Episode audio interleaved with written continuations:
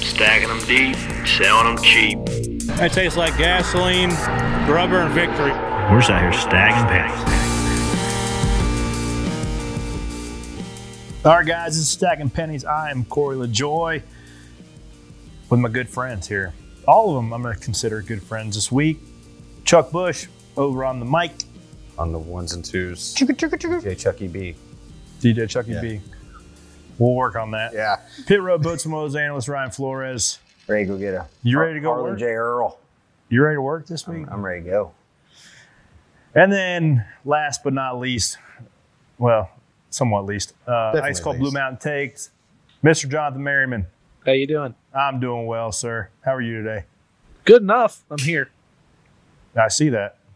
I'm glad you joined us today. You're really not here. I mean, You're not. You're, You're, not you're here at all. Zoom.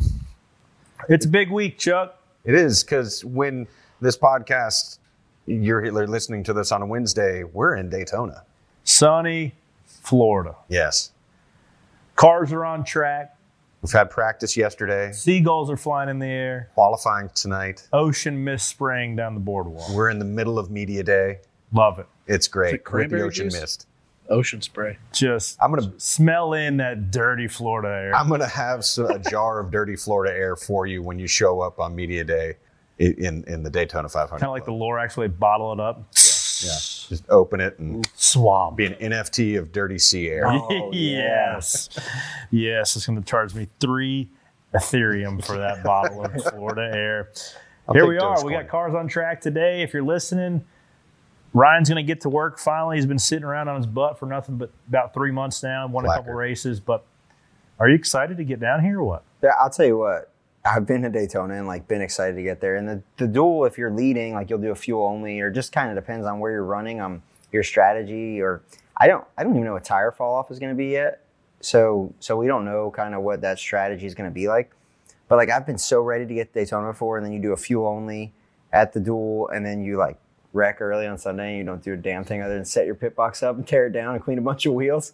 but uh, but yeah, man, Daytona is one of them races where like you're so excited to get there, and the pre-race is so cool that it's it, you're you're at the end of the race. There's only one guy that's leaving happy, and it's only if you win. For So- sure. Ah, I don't know. I could argue. I've, le- I've finished eighth there. I finished. Well, you get a top there. ten bonus. I get a top 10. So And I can assure you that the bonus for the Daytona 500 is pretty good because that one pays about 5x more than every, every other one. so week. if you're on the other side of the wall or you're changing, you're a picker guy. It's only cool if you win. Yes. It's not cool any other way. I finished second in it before. It's not that much fun. Now, for me, I always like am a little bit skeptical of myself if I put enough work in over the off season, right? Like you get down there and it's like the hay is in the barn. What the what the boys brought uh, rolling through tech, like that's what you got to take to battle. What your team, whatever you've got, whatever you've been working on for pit road choreography or speeds, like you're not finding it in the duels. Like it will expose yourself on Sunday, whether you put the work in at the shop. So how do you feel getting into this first week? So two things: you have to pick. You have to pick a way that you're going to do it and go with it, and know that you've kind of got to the end of it. You know, exasperated every angle that you can get to. The other thing is you never want to underestimate your competition, and I've seen that happen before. People definitely underestimate their competition, but we're, we're going into a new year with a new car that nobody really knows anything about. Um, you know, the testing you, you've tested at Daytona, we've we've seen all that, but to, to see the runs that are going to get uh, the, the runs that are able to be made with just a two car tango, how long you can do it. It's going to change the racing for sure, but you're also not going to want to practice a lot because you're not going to have a lot of parts to uh, to fix that stuff if you get wrecked. You don't want to put your team in a hole. Chuck, you're always one with words. What makes like there is just something about rolling through the tunnel for the Daytona 500 weekend. You can go in there every other day of the year and you just don't get like maybe occasionally the hair on like your arms stand up. But when you roll through the tunnel on Sunday, Daytona 500 Sunday, like every hair in your body stands up. Which tunnel though? I'll ask you this: Which tunnel? The small one. What are you talking about? I know? I know, I know. But there the big one tunnels. doesn't even exist to me. I don't know which way you're going in, but you make it a point to go in. I don't want to. I don't want to forget the story. So last year, Denny's bus was parked next to mine. I'd go into the gym, work out a little bit, and you know everybody's in and out all week, right? You're there from Tuesday, people in and out. He was driving like a GMC Denali rental car. Like Friday afternoon, I'm walking from I think we were probably shooting basketball or something. I'm walking back, and the whole right side door is ripped from the seam to like the middle of the door off on this rental car on Denny's. And I'm like, what did he like Darlington full on Darlington stripe in this rental car? And I was like, I seen him. I'm like, did you like what did you do to rip the door off that? He said, he said I was just driving up out of that small tunnel and he just started turning a little bit too early to the right to go, you know, out on A1A. And the the door on the Tahoe caught the end of that guardrail and just peeled it like a can opener. So he, he drove, said he couldn't even, like whoever was riding with him had to get into the driver's door to rip the door off. I always like if we have a new guy on the team. Daytona is always a place like you get, you roll down the tunnel, like you roll down slow, and if they're in the back, you put them in the back of the minivan, and then you just throttle up and you kind of jump out of it, and they always bounce off of the ceiling. Yes. I mean, That's always a good. to me, it, it doesn't matter if it's Daytona 500 Sunday or if it's just a, the two first Tuesday of speed weeks. Like when you go in there, hell, for testing this past year, going through that tunnel, that like it's that old like corrugated you know mm. sheet metal. You go through there and you pop out on the other side, and there's the palm trees on either side. If it's a nice clear day, there's American flag Oh, yeah. blowing in the wind. Seagulls doing their seagully things as they're flying through the air. But that just, I'm getting goosebumps right now talking about it. Talk Every time I go through that, it's that same feeling. It doesn't matter if it's race day or not. There's something about that place and that track and everything that's happened there, the history of the sport. It was born there. It was born on those high banks. It it doesn't get any more NASCAR than that. what gives me the warm and fuzzies like as i drive through the tunnel usually the first time you get there like you know you drive through there 40 times over the course of the weekend so like the new kind of wears off um, but the first time you go like i think about all the badass guys but like that have driven through that tunnel david pearson obviously richard petty's driven through there probably a billion times plus couple. Earnhardt like everybody that's been anybody in our sport has driven through that tunnel. And with what the same goal i've got when i get down there. That's what i love uh, going down there uh, each and every time because really and truly anybody's got a shot at it. We saw michael mcdowell uh, big winner last year. I don't even know what his odds were uh, but he was certainly an underdog. So you go in there with the with the the goal of trying to punch your ticket and be a david against some goliaths so Merriman, what are you expecting to see? We got a bunch of on track stuff. We've got Cup quali- qualifying here at 8 o'clock p.m. New changes to the schedule, speed weeks. Generally, we'd be, we'd be down here about last Saturday, qualifying, riding around, practicing, qualifying on Sunday. We consolidated it, tightened it up a little bit, trimmed the fat. We're on track qualifying Wednesday night under the lights. That ought to be interesting. Yeah, I think. Uh, I mean, qualifying is always fun at Daytona because it's the old style, one at a time, uh, single car qualifying. So you know, the the slickest car usually ends up on the pole. I'm curious to see if Hendrick can kind of continue that domination with this next gen car. They've kind of owned that pole position for the last couple of years. I do think the duels are going to be even tamer than usual, but I do think coming out of the clash a couple weeks ago leading into this race, I have more eyeballs on us than ever before. Uh, so I think it's going to be good. I think ultimately somebody's going to end up with a torn up race car and somebody's going to end up ho- holding that trophy over their head. And, you know, hopefully it's you. Maybe, maybe old Lady Luck will. will, will I'm, I'm not even gonna there. go. I'm not even gonna go ahead and do any prophetic like like guesses now. I'm done after LA. Like Yeah, that, so I was done that with that. LA. I was I was pretty comfortable with that. Thought I we were gonna go good, run like a broke dick sandwich. So I'm gonna say we're gonna go hoping for a good run, Chuck. That will that's what we're gonna do. Uh, and I saw a stat. Somebody can fact check me. I'm sure there's people on Twitter that are listening that can probably fact check me. I've got the second best fin- average finish at Daytona over the last six races of any active driver. Who's uh, got the best? Probably Joey. I don't know. He like I feel like he's winning wins everything, but I don't know. What's Uh, Denny's? maybe Blaney. I I don't say know. Denny. Past couple of years, Denny's been pretty good there. Danny's on. He's won three of them, so he knows Yeah. what he's doing. But uh, that and that that fact that I just told you might be completely wrong. So I don't know. I- Might be an alternative fact. Somebody told me on Twitter, so if it's on Twitter, it's got to be accurate. Say it with confidence. It's got to be true. I don't know. It sounded true when I said it. Felt true. Hopefully we can make it true. I am interested to see qualifying for sure. You have a now. There's different motor packages that we've touched on this show before. Do you have an A motor for the 500? Are you guys? I don't ask questions, but it will be very apparent. That you do. Well, it will no, no. It will be very apparent If where you our motor don't. package stacks up. At about 8:45 on Wednesday night, we will see how our engine program stacks up Well- because Merriman says I'd be interested to see if Hendrick.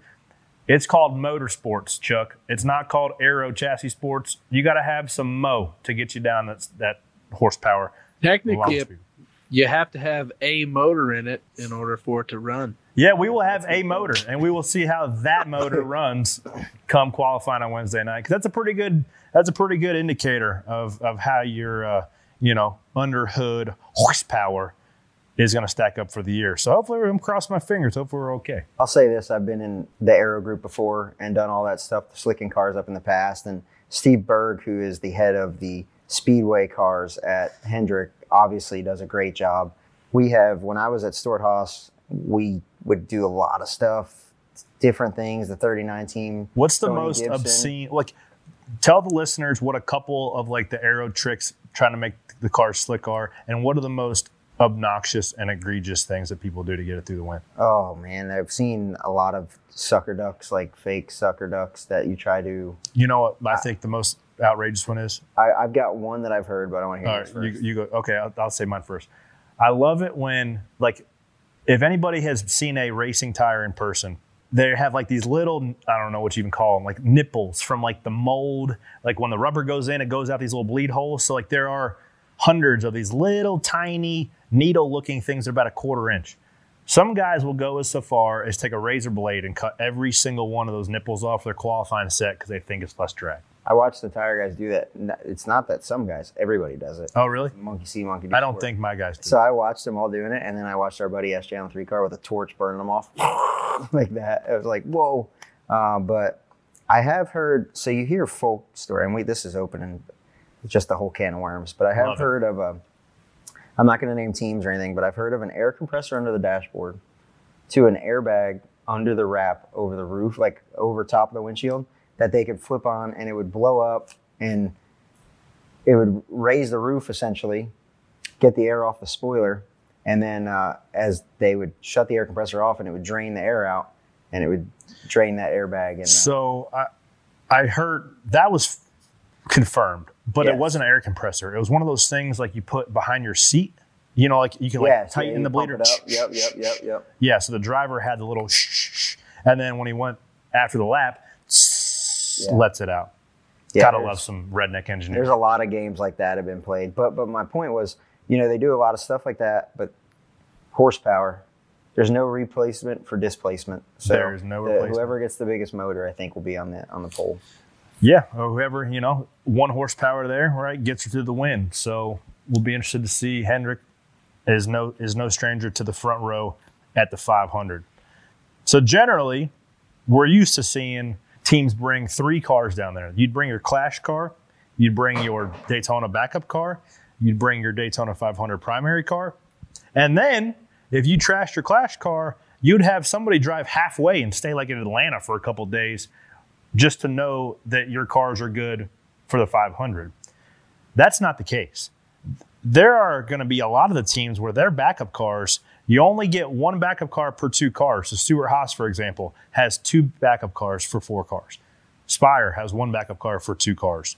So you're if you're in a duel and something happens and you trash three of your cars in one crash, say Hendrick, for example, like they are going to the shop to get another backup car and bring it back down. That would be uh, certainly a story to worth covering. Hopefully, it doesn't happen to anybody because I think Merriman mentioned earlier in the show the duels will be considerably more docile uh, than you had seen in years past, just because I think maybe not too much, but if it was if the intensity level of a normal duel is a seven, it will be a five. I also thought that the Clash might be a little bit like that too, but you guys put those helmets on, and all of a sudden you got The only fenders banging and all that stuff. the So, only I mean, race you that- guys aren't opposed to being idiots. No, the only race that was a shit show was the last chance qualifier, and that was the one you expected to be a uh, a shit show, right? So you get you got a couple guys in there that don't really think about earning respect or have to earn respect, and they don't realize that it's going to come back to bite them when there's points on the line. No. But yes, with, there. With everything being bolt on, you're not just going to wreck a car and go right to a backup car. You might need to put a front clip on it. Yeah, Um, but that being said, the center sections and everything, knowing if they're bent or not, like when you when you wreck at Daytona, you really can wreck a car. you throw it out. So, but but in the in years past, we have.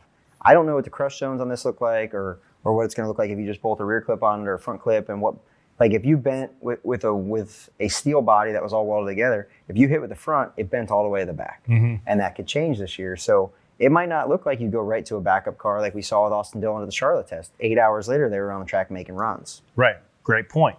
And also, the center sections on the next gen car weigh as the the same amount that entire chassis weighed from the previous car. So they built the center section that much stronger, added that much many that many more bars to if it does crash, maybe not Daytona, right? Like you can hit really hard at, at Daytona, but the general amount of crashes a car is going to take, the center section can be okay. You bolt the front and rear clip on, and you go back racing. So uh, definitely a new age NASCAR. You got to love it where it's going. It's been a, a lot of energy leading down here to the Great American Race. So hopefully we can put on a good show for the fans. Now, everybody's going to talk about us lining up against the fence, riding around for maybe not 400 miles, but people are going to want to get stage points. But you're also, as a driver, no matter who you are, whether you're a contender for the win or just trying to be last place, you want to get down to the end as quick as possible. You don't want to be there for six hours. We'll line up, we'll ride around for a little while, but then you can't overcome the egos, Chuck. Everybody's got one. If the guy running fourth is not content with running fourth, he's going to make a move and try to go for the lead. So that's what makes Cup Series racing so good is that a lot of these guys, pretty much all of them, including myself, have a big ego. I'm fine with you guys doing single file parade laps for 95% of the race, you know. Nope, I don't like that. No? That's too high of a percentage. 70. 70 oh Yeah. I, look here's here in, in my mind i'm thinking all right there's a little bit of a mix up at the beginning on the on the start of the race there's always a little bit of something there everybody's got to get the jitters out of the way somebody's butterflies are going to cause them to turn the car the wrong way um, at one of the stages there might be something on a restart there but where i want the bulk of the action is right there at the end of the race. Like I want to be on the edge of my seat, even though I'm not going to be in a seat. I'm going to be standing on pit road. I want to have butterflies in my stomach watching the closing laps of that race because that's, as a fan, that's the exciting part. So keep all the cars together. Don't have a shortened field by the time you get to the end. So parade lap all you want, but give me give me some action at the end. Jostle and battle for oh, position. Oh. I mean, it is it is inevitable you're going to get action at the end. Yeah. Like when you're in the pack at the end, like our Spire strategy, quote unquote, is like ride around for 494 miles, and then with like six laps to go, pull the belts tight as, as like as hard as you can cinch them down, and then you just like, okay, here we go. Win, lose, or draw. I'm coming back with a helmet, or I'm going to finish halfway decent here. Uh, it's worked for us the past couple years. It's not very fun, I'll be honest with you, but if it pays the bills and gets us home in one halfway one piece, then that's what you got to do. But at the end of the day, like, what do you remember about those races? If there's a good finish, if it's a side by side battle to the line, are you going to remember the fact that for the majority of the race they ran single file, or are you just going to remember that at the end it was one of the closest finishes in Daytona 500? For sure. That's why nobody remembers the stage winner. Well, and Well, they're stage winner stage winning is big like you're gonna see mixes like Yeah. people Yeah. trying to win the stages and get stage points because that's a huge deal and the duels pay points as well now I think stage points were with the thought awarded with the thought of a speedway race, right? Because somebody could dominate the race, win both stages, or potentially, right? Like if you lead all stages, control the race like a Joey Logano does, and get wrecked with three to go, leading, right? Get the same point. Like he can get the same points for the guy that run 12 Yeah.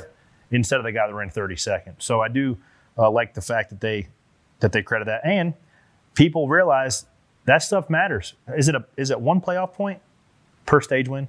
it's a playoff point per stage win and then you know 10 down to to one of, of regular points Yeah. you know stage stages have changed the way you race and that's all calculated now Yeah. and that with with the duels paying points you know we see guys miss miss the playoffs by you know single digit points And with the amount of parity I think this next gen car brings between all the t- big teams, especially like a stage point, one point is going to matter that much more.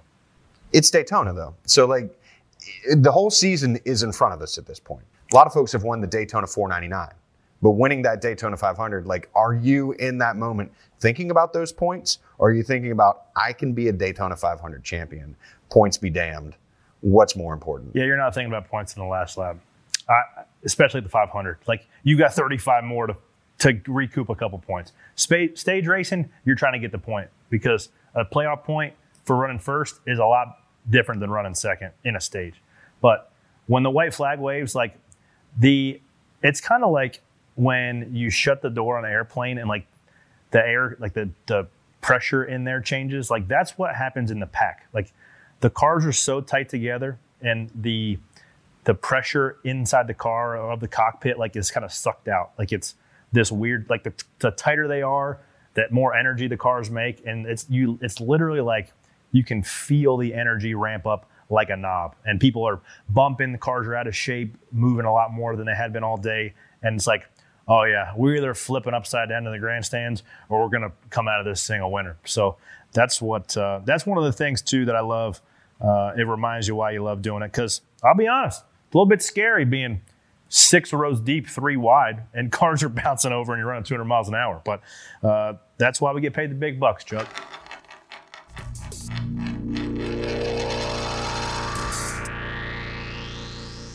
There's no distance too far for the perfect trip.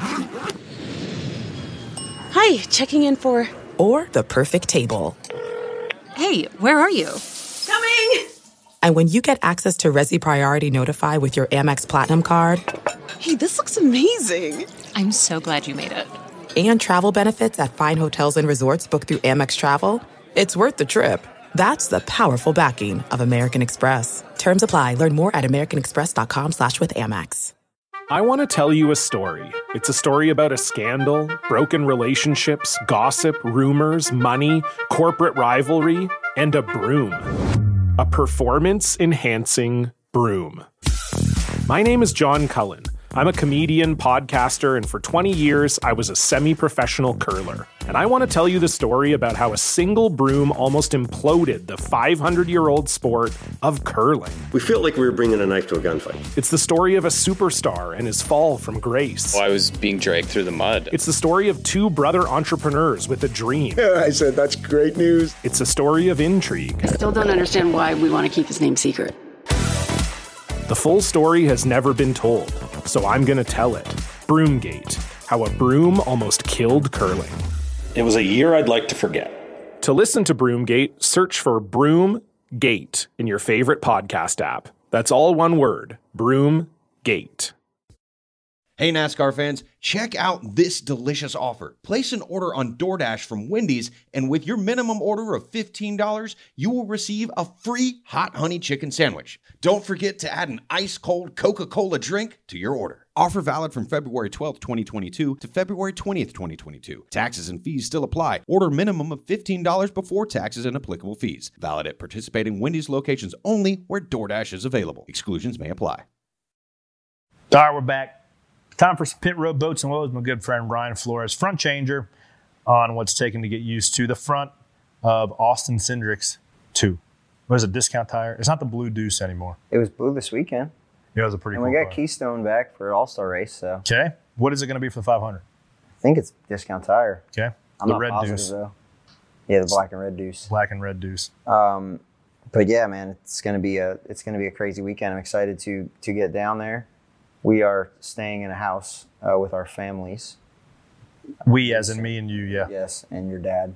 Yeah. So if you mess up in the duels, I'll be hearing him For three days. Friday morning Yep. ripping that ass. I mean, the Uh, only way I can mess up is if that seven car comes home with any sort of damage. That's that they only that's as low as the bar is set. I'll tell you what, if like say that we have a bad pit stop or a wheel falls off, I'll be hearing about that. You'll be but, hearing about that. But that's something you're going to see this weekend. I I don't know. Like I don't want to foreshadow and say it's definitely going to happen, but it's definitely going to happen this year. And don't be surprised when a car leaves and a wheel comes off. You know, it happened in the Indy 500 this past year, and it's it's something that you know is going to happen with a single lug nut. There's going to be times, especially on the left side.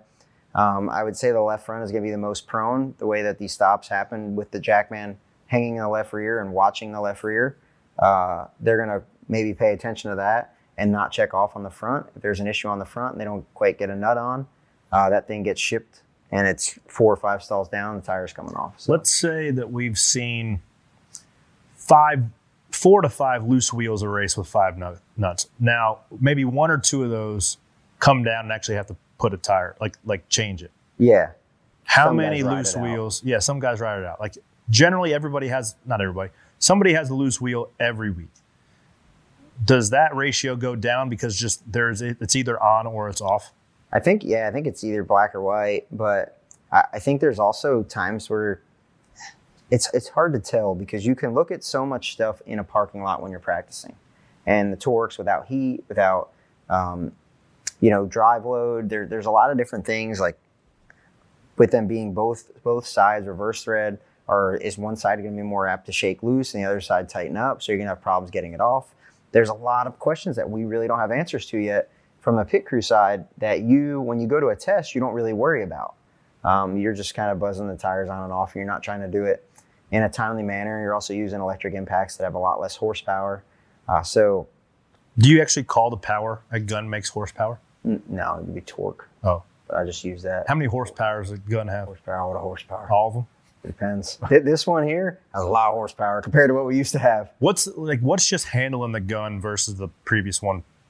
A to B. for the application that we're using it for, putting it on the stud, pulling the trigger, getting it tight, one nut, it's easier to control. If you were trying to hit five lug nuts with a gun this big, good luck. Um, how much heavier is it? it's, I don't know, it's probably four or five pounds heavier. But when you pull the trigger, like that thing is going, you know, whipping whichever way it wants. So that's why you have to be more controlled with it and kind of have it on the stud before you pull the trigger. If you, before you would pull the trigger, wind it up and pop and hit the lug nut, now you have to be on the lug nut before you pull the trigger or else it'll spark. Uh, that's one thing that, that's pretty concerning. We saw some big sparks thrown today at practice, and uh, our gas man Lackey probably would have been um, getting On fire. put- putting his uh, Little bit. fireproof underwear to the test.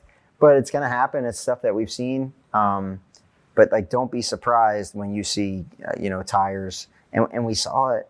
We, we saw it when we first went from six man to five man. You know, these these cars leaving pit road. We saw it at Dover with trucks. We've seen. We saw it with Kyle Busch at Dover. You know, Mhm. where he left without the left rear on it. Yeah, you got to have four tires. You got to have four tires on it. Yeah, they'll give the crew chief a nice long vacation. We've seen this at the Charlotte test with you, and we've talked about it on here. You know, your tire fell off the Charlotte test. It's don't don't um Hopefully, it doesn't happen. don't jump someone's don't jump someone's shit so quick because you think uh, you think it was a dumb mistake because it's easy to have it happen when you're trying to do pit stops in ten seconds. Do you see any Daytona pit stops around 10 seconds? Uh, I don't know. So I remember when we went to Daytona with the Paoli guns and five five pit crew guys to start. I know I was really conservative. My hand speed was like really slow, just to make sure that uh, when the car came in, it was leaving in racing order. I, I'll be interesting to see what happens in the duels because, like we said, you're not going to put tires on it if you're leading. But say you lose track position, you're going to come down and make sure all your equipment works and you you know shake the rust off and it all depends, like we said, on fall off and everything. But wh- when you come down for the 500, especially for the first uh, three quarters of that race, you're going to want to make sure that you get your stuff tight and right. The last stop of the race, if you pit with your manufacturers on the green, you want to be the first one leading that train off of pit road. So that's worth quite a bit. So you're going to have to get on your horse there. And if guys are being conservative still, then you're going to see them possibly lose the Daytona 500 on pit road. Well, we're going to see. Is we're going to have certainly a lot of things to talk about next week on Pit Road, Bows and Woes, but they better be tight and right. You heard it from the man himself, Ryan Flores. Check him out on the front of that, too.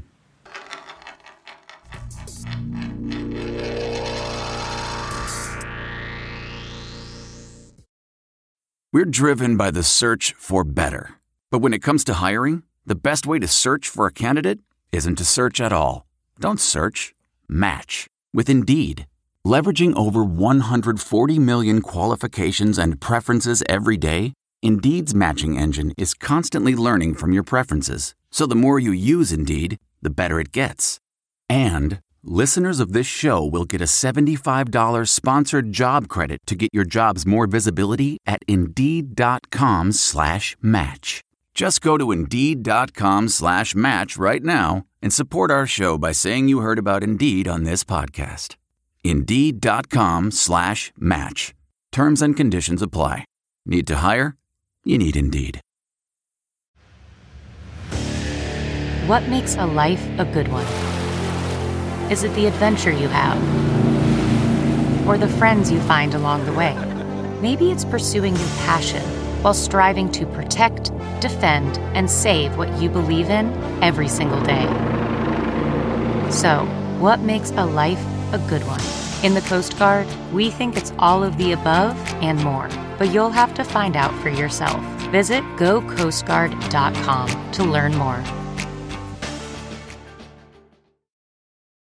It is time for some thoughts with a penny. Janie, what we got for this week? Uh, this first one is actually about LA. Austin Drake asks In LA, we saw some rookies and smaller teams get bullied a bit by some bigger names, Castle Hill, etc. Do you think we'll see a lot of that this season as they have a better chance of running up front? Also, what's your go to bourbon? A little double question there. Uh, number one, absolutely. I think that comes with just paying dues and racing with those guys more often. Like if you are a guy having a good day, let's just say our run at Martinsville last year, for example, we were, you know, in the top 10. Those guys will rough you up way more before they would rough somebody else up because they're not used to seeing you run there.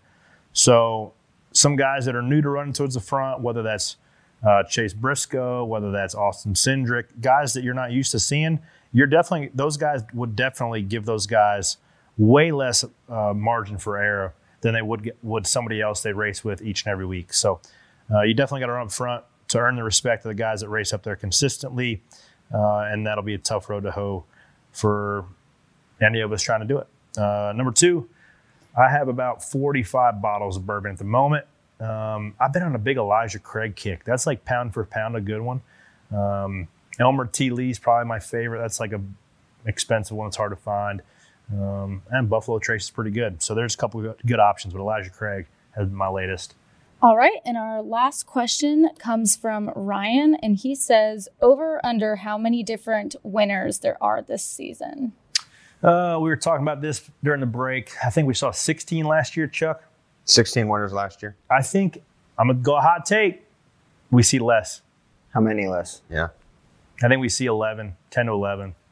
I think the teams are going to hit on hit on it. Gibbs, if the big teams hit on it, I think they're just going to be a race within a race because now you don't have the notes. So somebody that hits on something uh, will be able to distance himself more than they had been. So I think that you can see a team like Gibbs hit on it early. Uh, Penske, they won the first one. They obviously know what they're doing. They also have all the experience with a car that's very similar with the V8 supercars. They won pretty much every racer as a win over there. Um, so I'm going to go with less. Merriman, what do you think? You're shaking your head. I, I had I had twelve in my head, so I think me and Corey are on the same page, with the exclusion of you know obviously the the big tracks or, or outliers, and you know I think you could get some. You could have an Allmendinger win a road course, could win a road course, but I'm gonna I'm gonna stay firm with twelve. In true stack and pennies fashion, I'm going 12 and a half because I don't know what a half win is, but you picked it last year and you were right somehow at Larson. So I was 10 and a half. I was, uh, no, nine and a half wins is what I had for him. Yeah.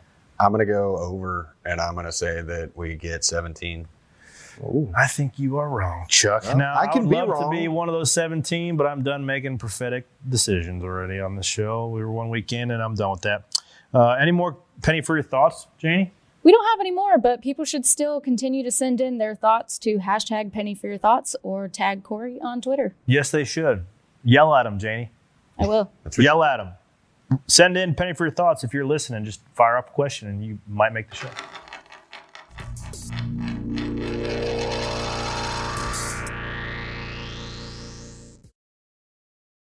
I mean, I do want you to get a little bit prophetic, you know, because we've got what three races, four if you take ARCA. Mm-hmm. Who's going to win those races? Oh, you're on my picks. I want your picks. I Mm. want your prophecy to see who's going to win. Mm. All right, let's go. I'll take the defending winner because there's only like four truck series guys that I actually know. Uh, I'm gonna go with Ben Rhodes for trucks. Uh, won Daytona, won the Daytona Road Course last year as well, and obviously a champion, big Bud Light guy. I'm gonna go with Bud uh, Bud Rhodes. Uh, Number two, Xfinity Series.